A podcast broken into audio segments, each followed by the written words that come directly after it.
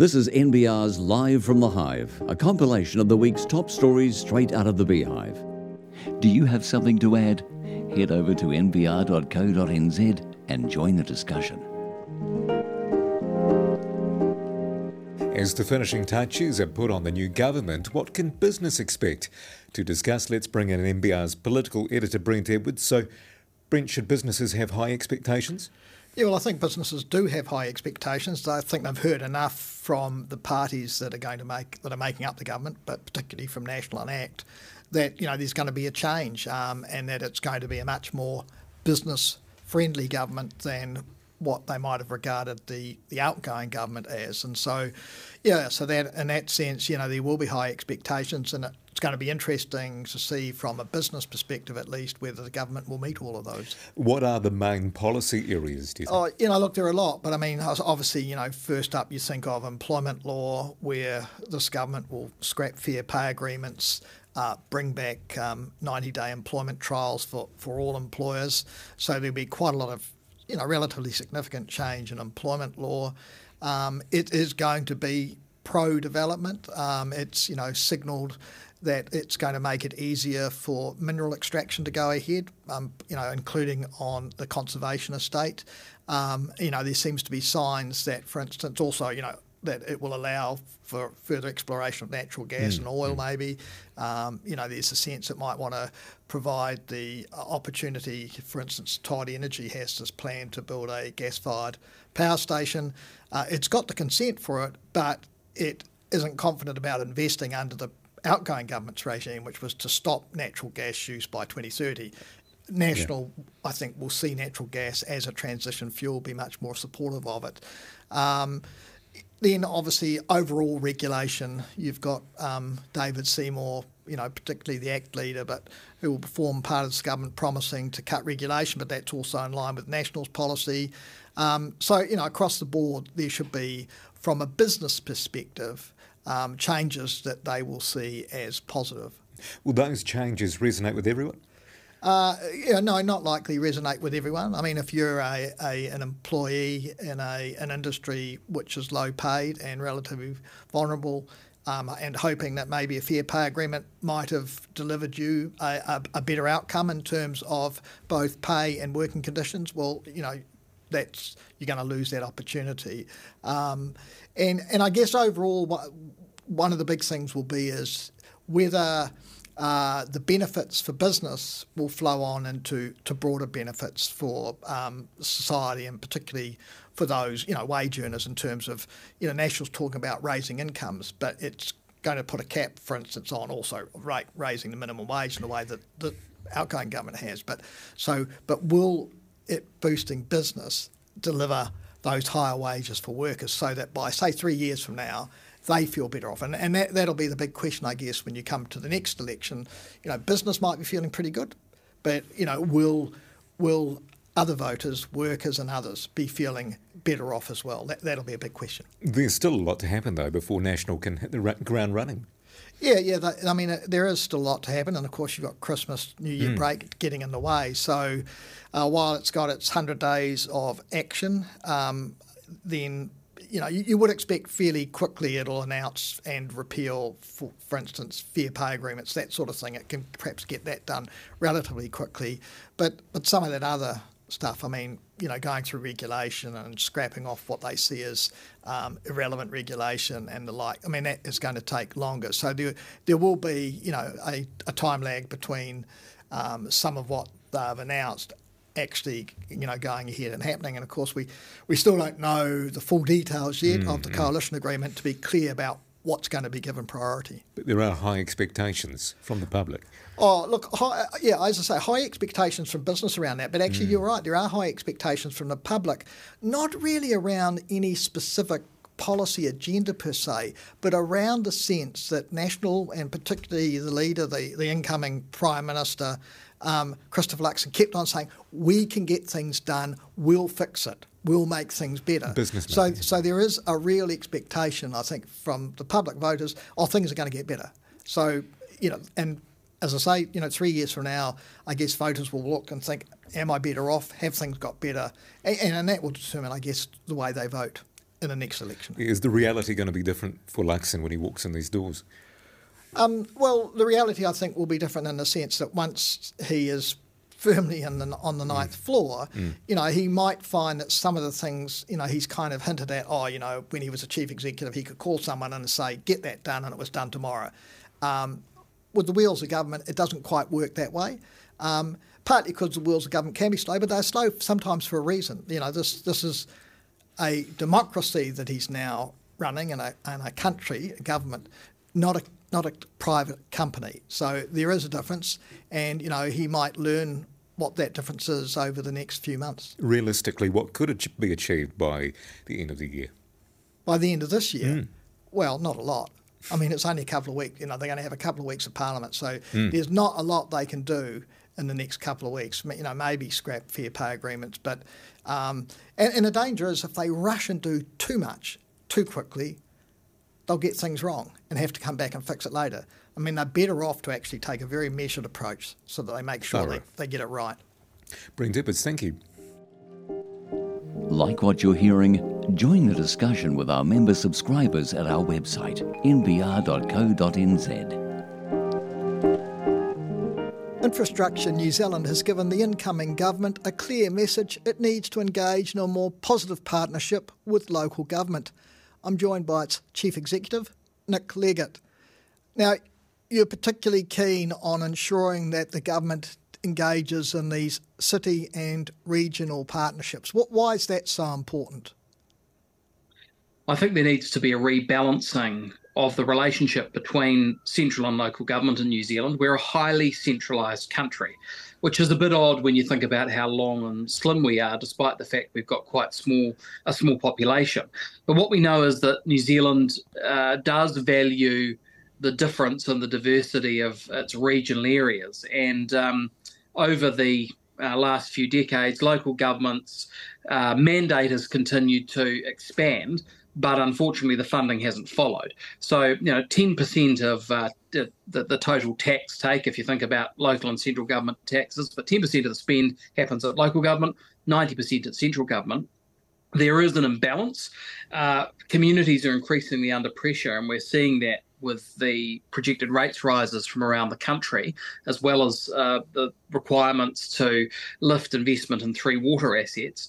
Um, but Uh, you know, the, the central government has a chance here to look at what has successfully happened in Australia and the UK, where devolving power back to communities, agreeing on a plan and co delivering. And you would include iwi and the private sector in that as well, we think. There's a real chance to set a long term plan for different regions and cities across the country that builds the social and economic and environmental futures of those areas. And that is, you know, there'll be that'll be centred on infrastructure, but um, it's also about saying to you know different parts of the country, well, you've got actually a better idea about what it is you want to look like and how you want to grow. Let's use the new Spatial Planning Act to set that at a really high level. And then the, let's group the functions that are required to make that happen. At the moment, if you think about, you know, councils are generally responsible for land use, for where development happens and how it happens. Uh, unfortunately, they, they often that's a cost to them once things are actually built. But if you could group that alongside transport, which is really held generally more by central government, if you think about Waka Kotahi, the transport agency, you could put some of those functions together in a region and say, actually, instead of just letting you rely on the rates income once you build some new houses or, or there's some commercial development, you'd say, well, we might actually give you a share of the uplift and the value of that land by way of a, an annual levy to help fund the infrastructure that's required to, to meet the development. Can, can, can I interrupt? Because the National Party I mean, has a policy around these regional city plans. I mean, ACT has a policy around sharing GST. I think New Zealand First has a policy too, which seems to indicate more support for local government. So, based on your expectations, what you think should happen, are you confident that this new government is going to do that?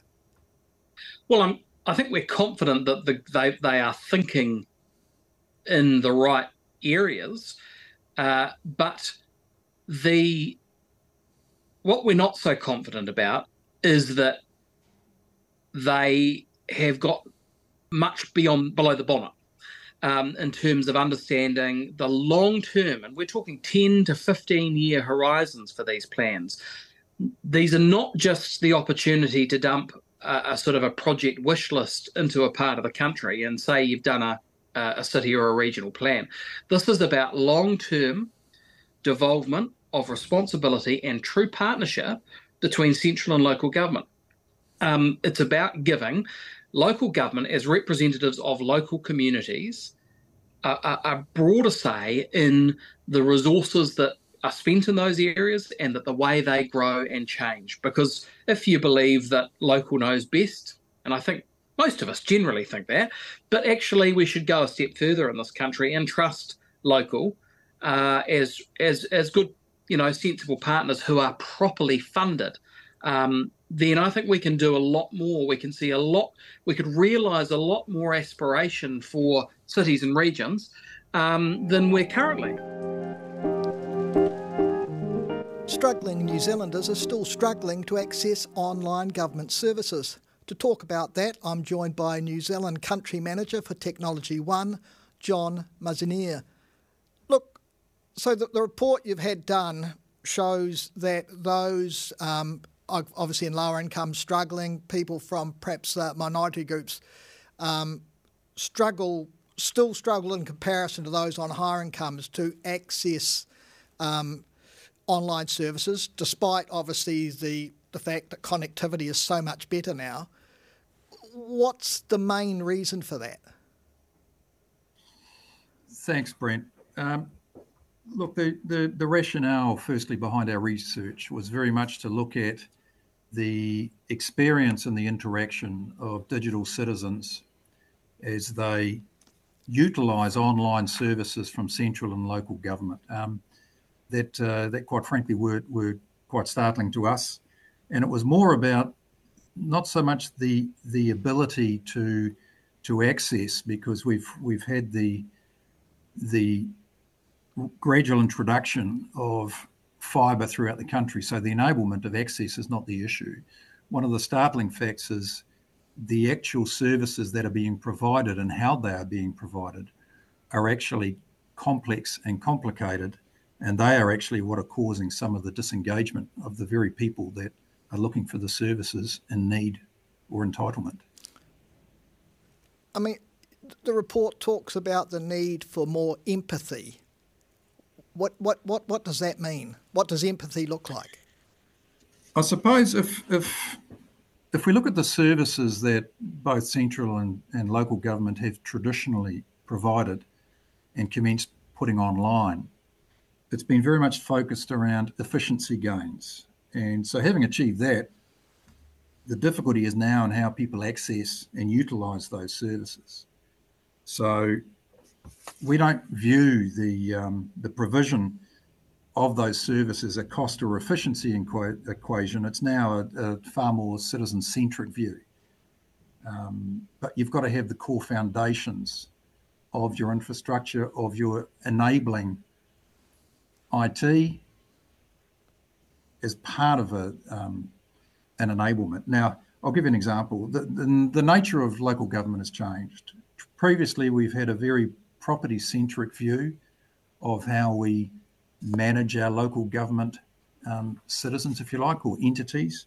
That's changed and that's shifted to a far more citizen centric view as a citizen no longer just has a property, they may actually have waste or bin services, they may have a dog and registration requirements, they may have a commercial business on their own right.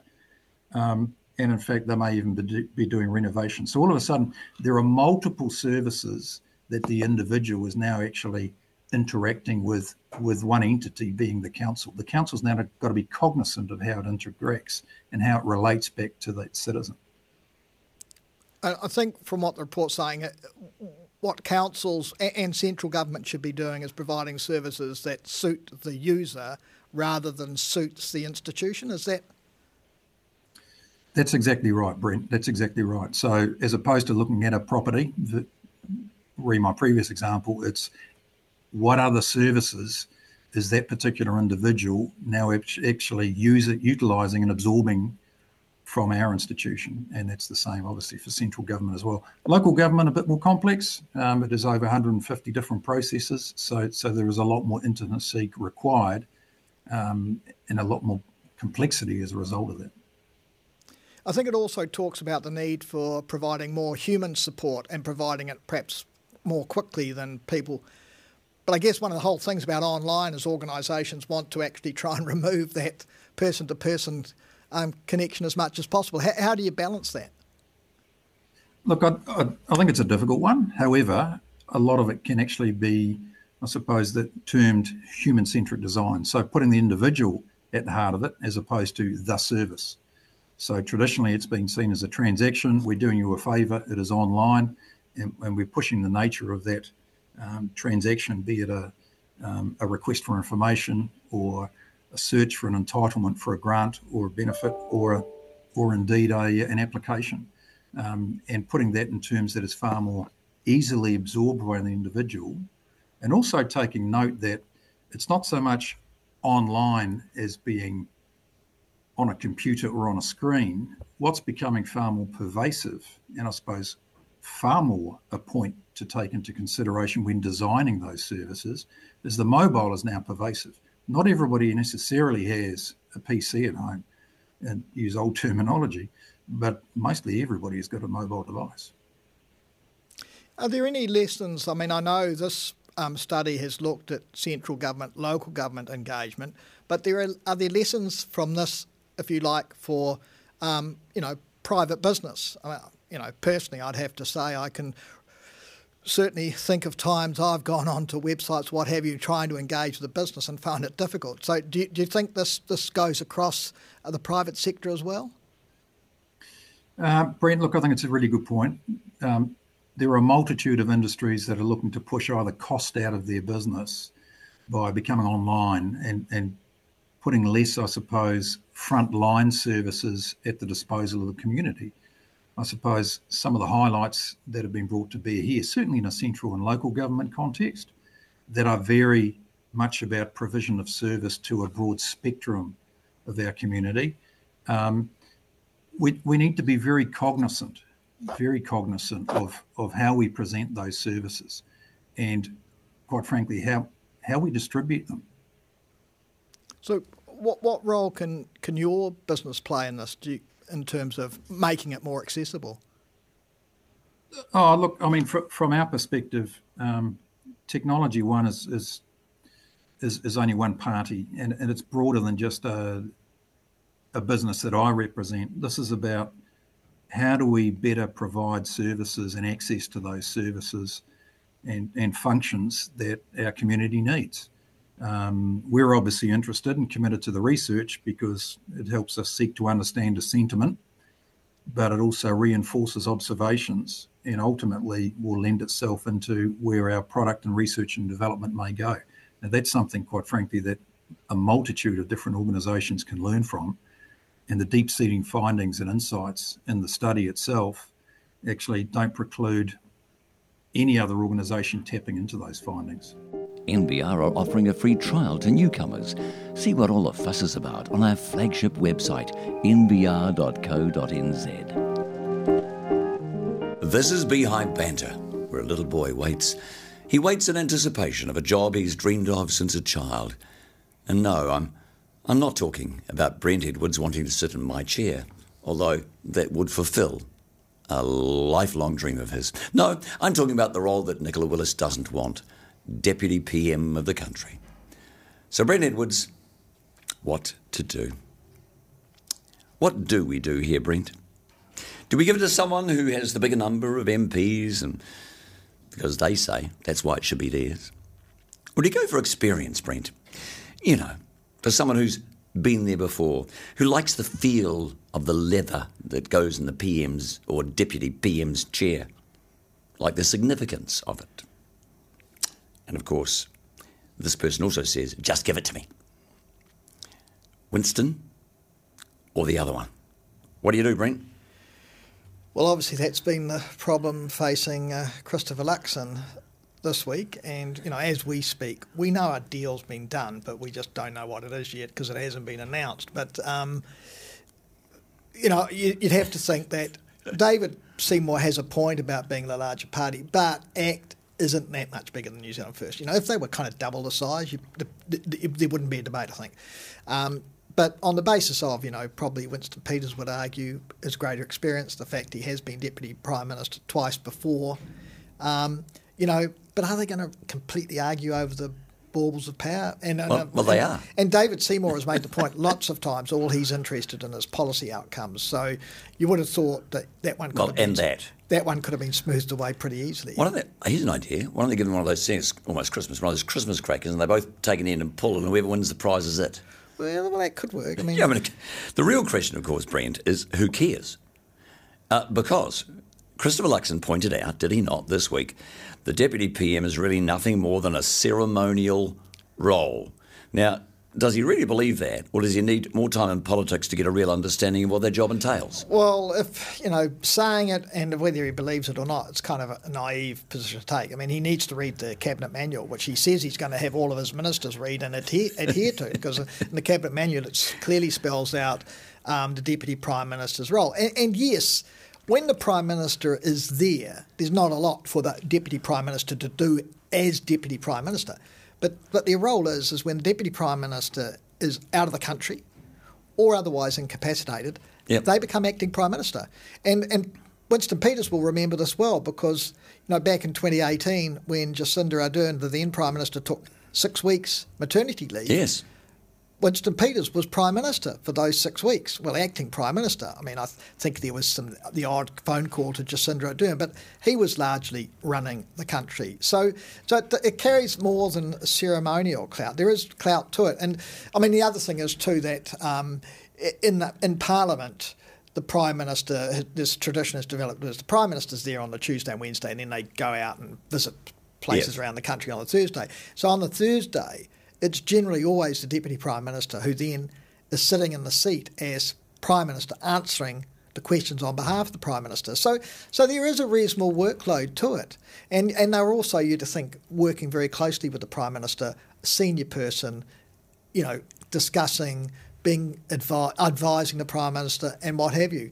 So, important position, but at the same time, whoever is the Deputy Prime Minister, you would expect the other leader of the other party in the coalition to also have that very, very close connection and relationship with Christopher Luxon. Well, there's been some talk about whoever doesn't get it is a loser.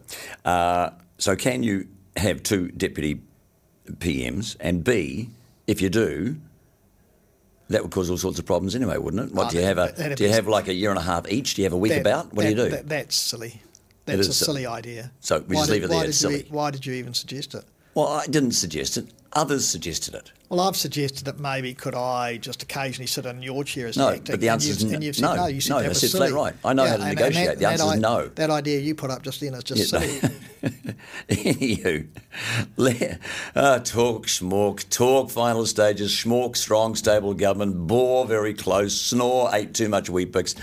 Uh, either way, as Chris Bishop has pointed out, now he's the man, by the way, that was going to Auckland for one night for coalition talks, but stayed for three and had to come home because he needed another shirt. In fact, he was wearing one of Chris's shirts, like they used to sing, remember, Brent, at the Basin Reserve on those Boxing Day tests. Chris's shirt, Chris's shirt. Remember those days? No, it was Christmas shirt. Yeah, all right. Now, Chris Bishop, he said, no matter what, Parliament won't be sitting next week which means they've only got three weeks until Christmas, until Christmas is shirt. Um, and the first week of that will be the opening of Parliament, the speech from the throne, and then I think there's about a 19 hour debate in response. To, so yeah. all of the first week and props into the second week will be yeah. taken up with that before they get on to actual business of Parliament. Right. Although, as we've talked That's, is that Christmas week or is that the one before? No, no, the one before. So, right. it'll, so it'll leave them, you know, maybe five, six days, sitting days to actually do stuff. Although I think they're signalling that they'll go into urgency, so they'll be sitting early in the morning, nine o'clock starts, going till midnight, that kind of thing to try and get. But the other thing is, well, how much will they be able to do anyway? Because you know, well, Nicola's said definitely there is going to be a mini budget. So is it going to be a mini mini budget, or is it just going to be a mini budget? Well, that's that, that's going to be interesting because they haven't got a lot of time to go over to the Treasury and say we want a mini budget this. on this. No, exactly. I- Give me some of the posts you think that some of the mighty par- minor party MPs might get. Well, I think there seems to be a fairly clear signal that Winston Peters, aside from possibly being the Deputy Prime Yeah. Minister, um, Foreign Minister, Foreign Affairs Minister, um, Well, to be fair, he was a pretty good one last time. yeah, yeah, and um, he, he, he was and he was Foreign Affairs Minister too in the Helen Clark Yeah. led government, um, and then also Shane. But doesn't he want Attorney General as well? That's been um, that's been suggested uh, um, in in the media. Uh, Luxon wouldn't But- want to give that up. Well, it's a pretty, it's a, it's actually quite an important role, I suppose, constitutionally more. So, Yeah. and also, I, I mean, while Peters might have a, a, a view that he wants it, if he's Foreign Affairs Minister, Deputy Prime Minister, and he's leader of his own party and wanting to keep that coalition going, you sort of think he'd be Workload. best.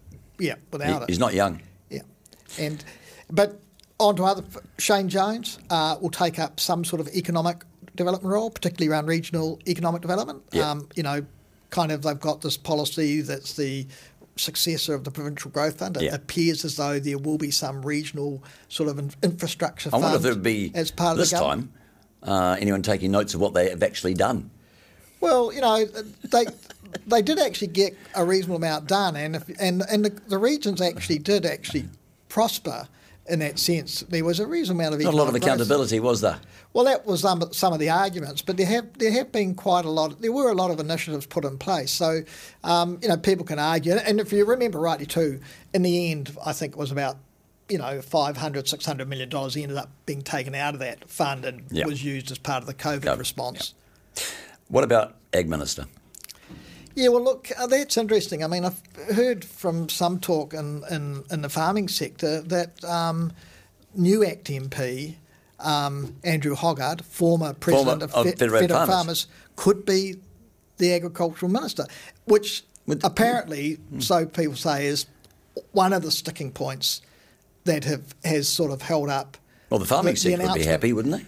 Well, they presumably would. He'd be well known to them, but apparently, I think New Zealand First aren't so happy with that idea. And you do wonder why the National Party would give away that particular post. You know, given you want to say that you're the party, the rural party, the party of farmers, and you and you that you'd give away that particular. Um, more likely, I would have thought that you'd have your own National Party MP as the agricultural minister, and maybe have an associate um, from from ACT. But- Yeah, that's going to be an interesting one. but clearly, ACT had, you know, they'd attracted Andrew Hoggard in, put him up as a candidate, and it, I think Yeah. it was it was more, probably with more reason than just to have him in Parliament. well, it's happened before. I mean, Ayesha doctor into, you know, Yeah. health minister. yeah, I mean, Stephen Joyce came straight into Yeah. Parliament and was a very, very senior minister. True. Now, look, this non-government also means, of course, that the current government, you know, the one that Labour ran, the caretakers, really have to ask if it's okay to do certain things. So what happens when they want something? The Nats say no. In theory, nothing. But not if you're Labour.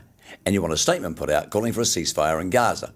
So you do it anyway, just under the Labour banner and not the government banner. It's a bit like Labour tax policy was not to be confused with the Labour government tax policy in the run up to the election. Now, I'm not going into the rights or wrongs of the statement, but clearly a break with tradition. Um, a little bit unusual, but it's but it's something that can be done because and Chris Hipkins was very clear. He wasn't speaking as the caretaker prime minister. He was speaking as Labour leader, and, and they did it pretty properly. Went over into the Labour caucus room to make the announcement, not, for instance, in the Beehive Theatrette where you'd expect the prime minister. I mean, clearly, I would say that you know the Labour Party had been coming under pressure, and, and you can see there's there's growing public disquiet with what's Yep. happening in Gaza, with the ongoing Israeli bombardment and the rising death toll, particularly among children. Yep. Um, and that is causing, you know, not unexpectedly, a huge amount of um, concern and, and anger. And so I would think that Chris Hipkins and other senior Labour um, people would have got a clear message from the Labour Party membership that they expected the Labour Party to put out a stronger statement. So that's why they very- did it, as opposed to and, the other. and be clear. Um, but I think- Internal pressure. But but Hipkins had also said that they had tried to raise this with National for the government to make a statement of this sort, but the National had said no. They But stuck, that's their prerogative. They stuck with the Ministry of Foreign Affairs advice, which was to be a bit more, well, you can say diplomatic, but basically to stick with what New Zealand's traditional allies were saying. Yes, it's interesting because I saw an interview with Nanaia Mahuta talking about you know tweets that went out you know re, re Gaza, and she ignored the official advice that Yeah. they got, citing she had other advice but wouldn't say what it was. Yeah. So you know when you want to use that excuse, it's fine, but when you don't, it's fine. Yeah, yeah. I mean, but uh, you know, back back to the caretaker convention. I mean, I, I guess um, Chris Hipkins did stick to the caretaker convention because, as prime minister, he stuck with that line. Yep. But he stepped outside and said, "Look, as Labour leaders," and, and that has happened at different times in governments where sometimes um, a prime minister will make a statement as the party leader on something, but not not as prime minister. Yeah, all right. Well, that is Beehive Banter. Now, surely, surely, by this time next week, the Weet-Bix will all have been eaten. Humble pie crumbs have been swept in the bin, and we can finally get some proper pomp and ceremony in this building. We missed the 2 p.m. bing bong bells signalling time for all the good little MPs to stop what they're doing and head back to class. We missed the debates, we missed the leaks, the chatter, the heads popping around the door, asking whether we want to interview them, even though we know if we say yes, they'll sit down and still basically have nothing to say. Do you miss it, Brent? Well, we have still been getting the leaks. Remember? Oh, that's So- very true. We have been getting the leaks. anyway, we know that you miss it all too.